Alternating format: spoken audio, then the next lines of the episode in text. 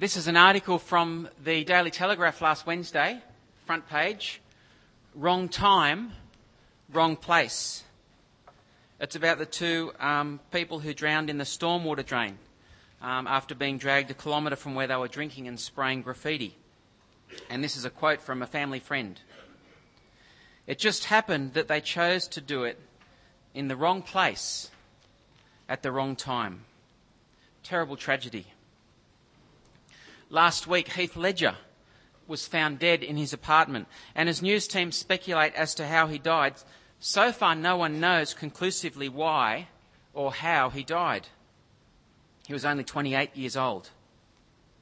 His family described his death as tragic, untimely, accidental. When people die in their 20s or 30s, it is usually surprising, isn't it? It's untimely. It's unexpected. But not so with Jesus, who died in his early 30s. In John 19, we read the details of the death of Jesus Christ. And it was not a case of being in the wrong place at the wrong time. It wasn't untimely. It wasn't accidental.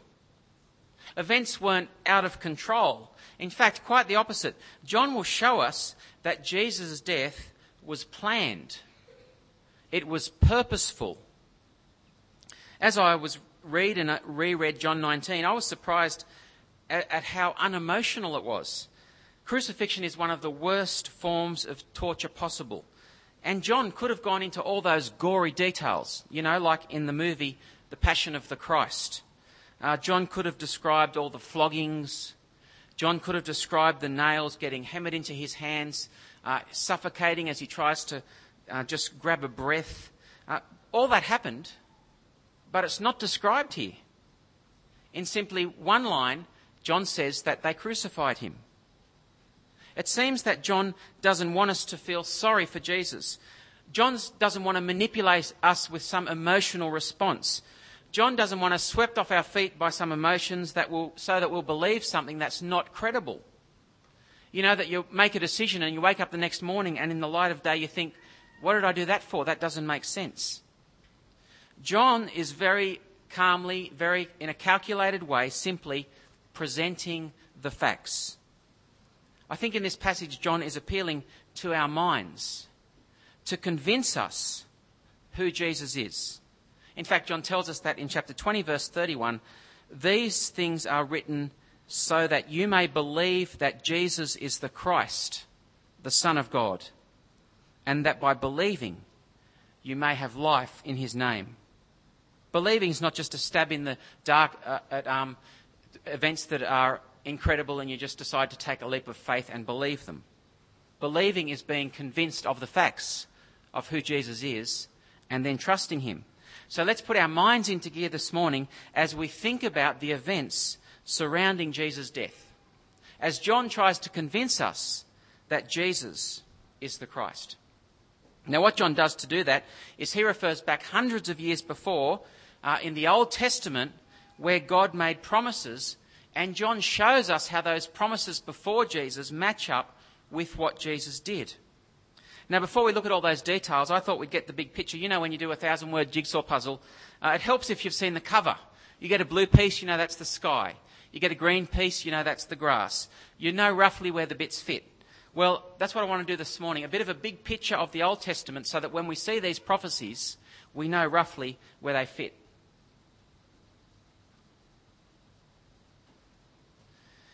That's a bit of a big picture of the 1500 years before Jesus was born. Now, if we go back 1500 years before Jesus, that's about the time of the end of Genesis. It's about the time when the nation of Israel started. And in Genesis chapter 49, God made some promises to a fellow called Israel. Now, he happens to have the same name as the country Israel. That's because the country came from him. And listen to what God promised to Israel back then about one of his sons called Judah. Genesis 49:10, you can look this up later if you'd like to. The scepter, that means the ruler's staff like that a king has, will not depart from Judah, nor the ruler's staff from between his feet, until he comes to whom it belongs, and the obedience of the nations is his. He will tether his donkey to a vine, his colt to the choicest branch. He'll wash his garments in wine, his robes in the blood of grapes. Now, I don't want to pretend that we can kind of work out who that's about. It's fairly vague, isn't it?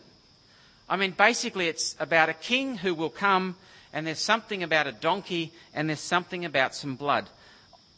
Obviously, they've got someone in mind here, but there's no real way of telling who it is. I mean, it could be anyone.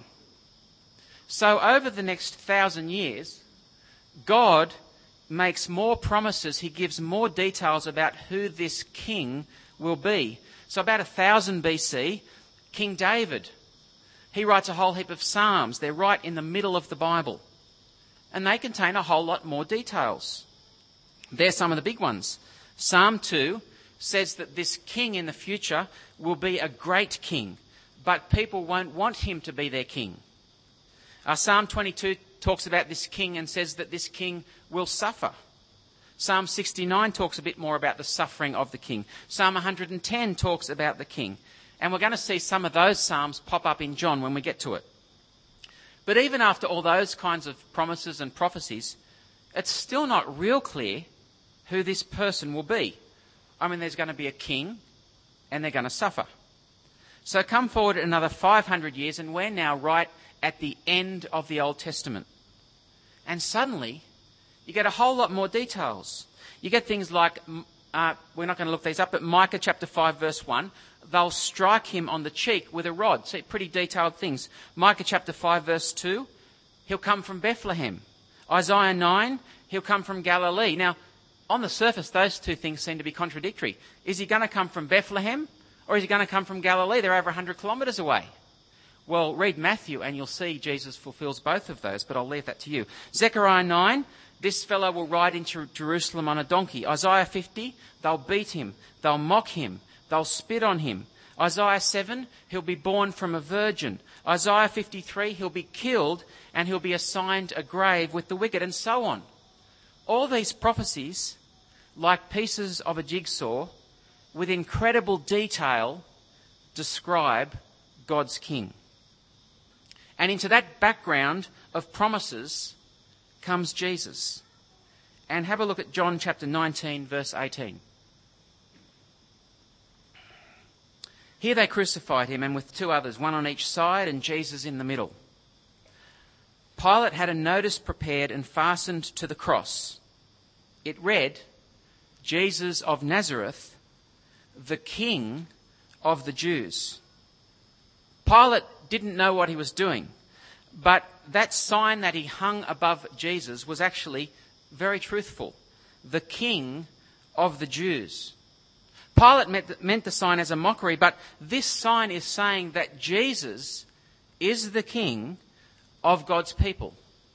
And in the verses that follow, John just doesn't want us to believe that with one line. He wants to prove it to us. So John goes through the Old Testament and showing how the way that Jesus died fulfills the Old Testament prophecies. And he looks at four big ones. Once he started to give us the pattern of you simply go back and you look at the prophecies and you see how they're fulfilled in Jesus, you can find hundreds. But John gives us four big ones. You can see them on your outline, and we're going to look through them one by one. The first one is from about 1000 BC, and let's pick it up in John uh, 8, 19, verse 23. When the soldiers crucified Jesus, they took his clothes, dividing them into four shares, one for each of them, with the undergarment remaining. This garment was seamless, woven in one piece from top to bottom. Let's not tear it, they said to one another. Let's decide by lot who will get it. Now, why does John bother telling us that? Why is John telling us, out of all the things that he could have picked, that they are casting di- dice to see who will get Jesus' underwear? Well, verse 24 tells us this happened so that the scripture might be fulfilled, which said, They divided my garments among them and cast lots for my clothing. So, this is what the soldiers did. The soldiers, unknowingly, are fulfilling Psalm 22. Turn with me back to Psalm 22. It's pretty much split bang in the middle of your Bible, and you find Psalms. If you've got one of the church Bibles, it's on page 578. If you don't have one, there's some, there's some spares up here.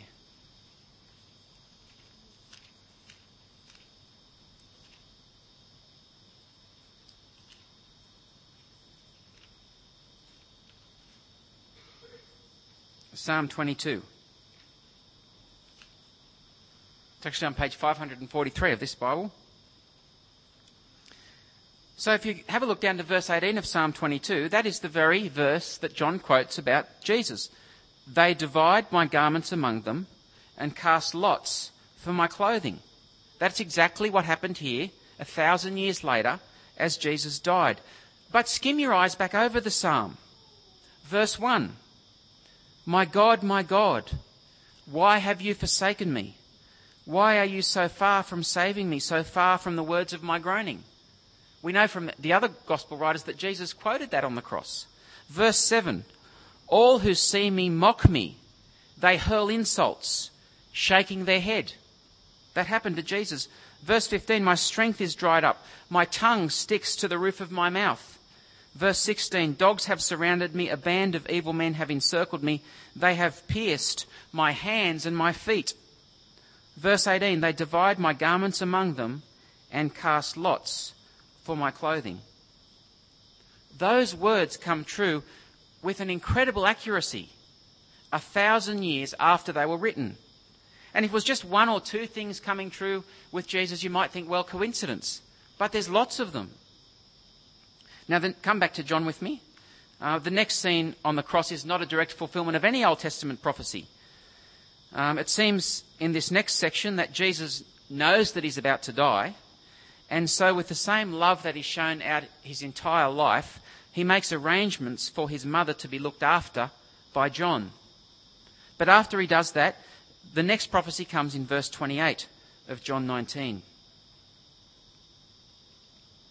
John 19, 28. Later, knowing that all was now completed, and so that the scripture would be fulfilled, Jesus said, I'm thirsty. A jar of wine vinegar was there, so they soaked a sponge in it. They put the sponge on a stalk of hyssop plant and lifted it up to Jesus' lips. Now, Jesus knows here that in Psalm 69, which was another psalm that talked about God's king, after Psalm 69 describes God's king as being hated without reason, it talks about them giving him vinegar for his thirst. Jesus would have read these Psalms many times, knowing they're about him. And so Jesus says, I'm thirsty. And straight away the soldiers, unknowingly, fulfill that prophecy. They offer him wine vinegar.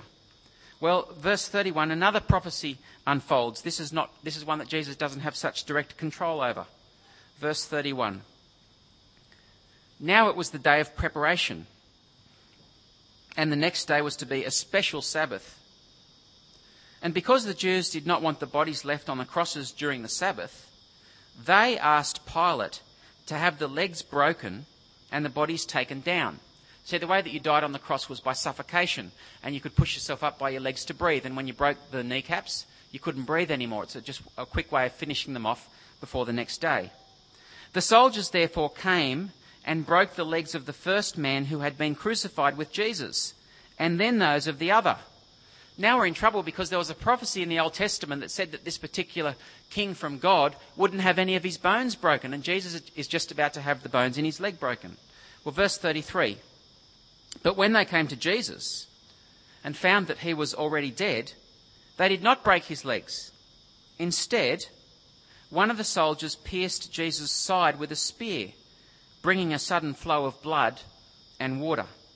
The man who saw it has given testimony. His testimony is true.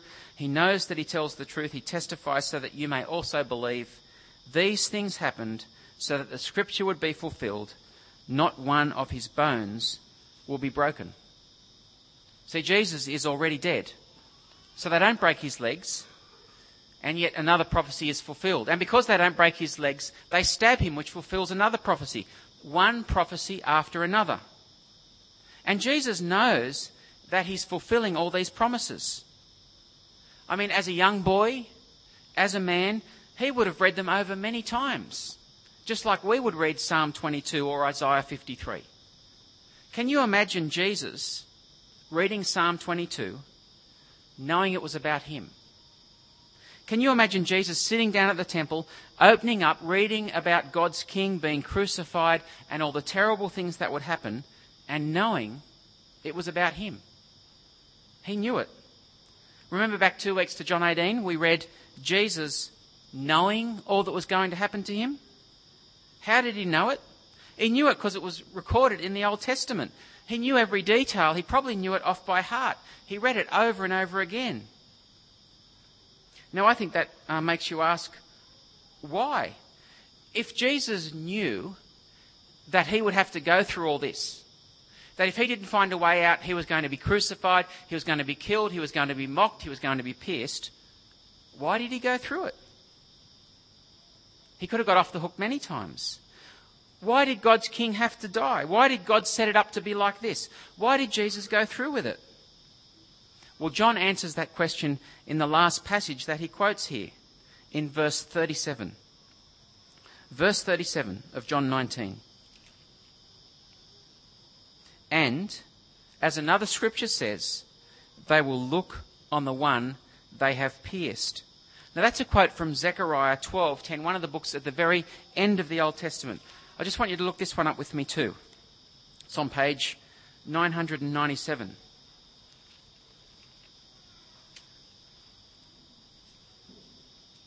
Or, or 946, somewhere there. The late 900s.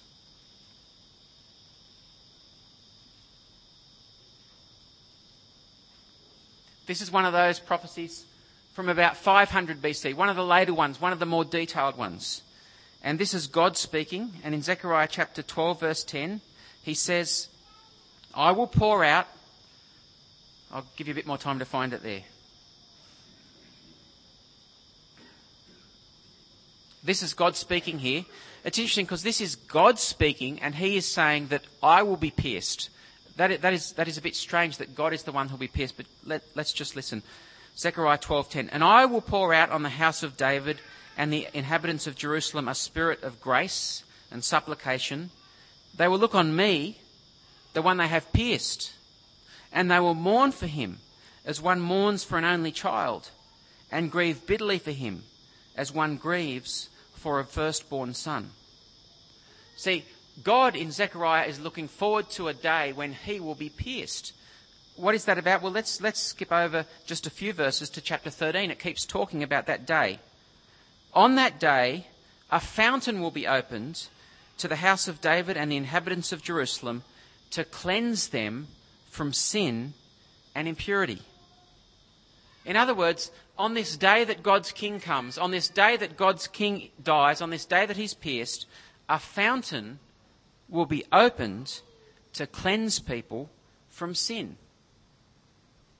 Now, our biggest problem is our sin, the way that we treat God, the way that we treat each other. And God offers us, through the death of Jesus, the opportunity to have our sin washed away, to be cleansed from every little thing that we've done wrong. See, Jesus' death, it's not an accident. Jesus wasn't in the wrong place at the wrong time. The purpose of Jesus' death, promised 1500s, hundreds of years ago, the purpose of Jesus' death was to pay for sin. And that's why, right in the middle of this passage in John 19, the last words on Jesus' lips before he dies were, It is finished. John 19:30 when Jesus had received the drink he said it is finished with that he bowed his head and gave up his spirit it is finished 1500 years of waiting 1500 years of looking forward to when God would send someone to pay for sin. And now, with Jesus, it is finished. It's been done. All those prophecies have come true. A fountain has been opened to cleanse us from sin. It's finished. All we have to do is trust in Jesus' finished work on the cross, where he paid our penalty. Now, remember that's why John's writing. These things are written that you may believe that Jesus is the Christ, the Son of God, but more than that, that by believing you may have life in his name.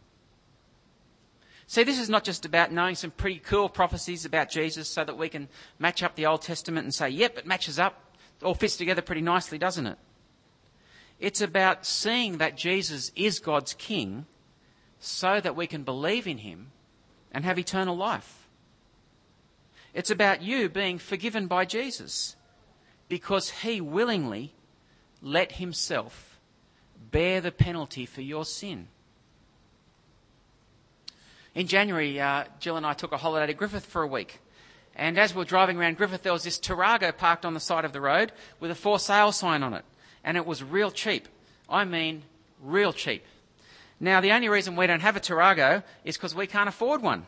Um, if, if they were cheap, we would get one. This was a bargain. Now, it was just what we needed. It was just the right price. But did we go and buy it straight away? Of course we didn't. I mean, it, it seemed just too good to be true. So we did a bit of research. We, we checked out who owned it. We checked it out mechanically. We, we did some um, research on it. It makes sense, doesn't it? If you see a good used car and there's some, there's some things that you need to look for. So do a revs check. Make sure it's not stolen. Make sure the paperwork matches up. But then, after you've checked it out, if it really is as good as it sounds, if it really is just what you need, well, if it does check out, you buy it. We did. It's out in the car park. Now, with Jesus, when you first hear about him, I think it can be a bit like that. It is just too good to be true. I mean, you can have all your sins forgiven. Everything you've ever done wrong can be gone forever, clean slate. Not only that, you can know the God who made you. What could be better than knowing the God who made you? Nothing. And all you need to do is believe in Jesus. I mean, it sounds too good to be true. So it makes sense when you hear news like that to check it out. It makes sense to make sure Jesus is who he says he is. Make sure that he is the king. Make sure he does have the authority to forgive you. And that's what John is helping you do here. These things are written so that you may believe that Jesus is the Christ, the Son of God. But then if he checks out, if Jesus is who he says he is, then you'd be crazy not to take him up on his offer, wouldn't you? I mean, this is just not, not just some used car. This is eternal life. This is the fountain that cleanses us from sin and impurity. So John here is very plainly just laying out the facts of Jesus' death. Just like you might lay out your winning hand in a game of cards to show everyone what you've got, John is spreading it out before us. Here it is. Look at it. It's true. It's all there. Jesus is who he says he is. He fulfills all those prophecies. He's done it. It's finished. He has paid the penalty for sin. And now he offers to you, right here this morning, the opportunity to be forgiven. All you have to do is believe in him. Acknowledge that Jesus is the King. Live with him as King. And you'll have life in his name. You'd be crazy not to take up an offer like that, wouldn't you?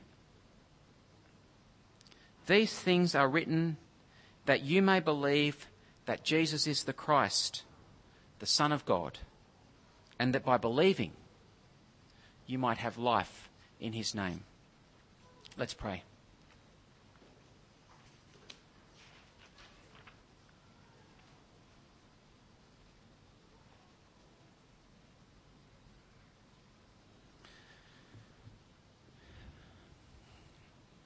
Father, we do thank you so much for Jesus that he willingly gave his life for us, that he died in our place, that he is the only one who can bring us forgiveness. And Father, thank you that you just didn't send him in a vacuum, but for 1500 years before, you made promises and predictions, prophecies looking forward to that day when Jesus would die, so that when it happened, we would know that it was true. Father, thank you for the way that all those prophecies so accurately um, point to Jesus. And Father, we pray that if there is anyone here this morning who doesn't know Jesus, we pray that you might convince them through the Bible that Jesus is your King, the promised one, and that he can offer forgiveness. And Father, we who have um, put our trust in Jesus, we thank you so much for him. And we pray that after all that he's done for us, that we would live our lives for Jesus, our King. We pray these things in his name. Amen.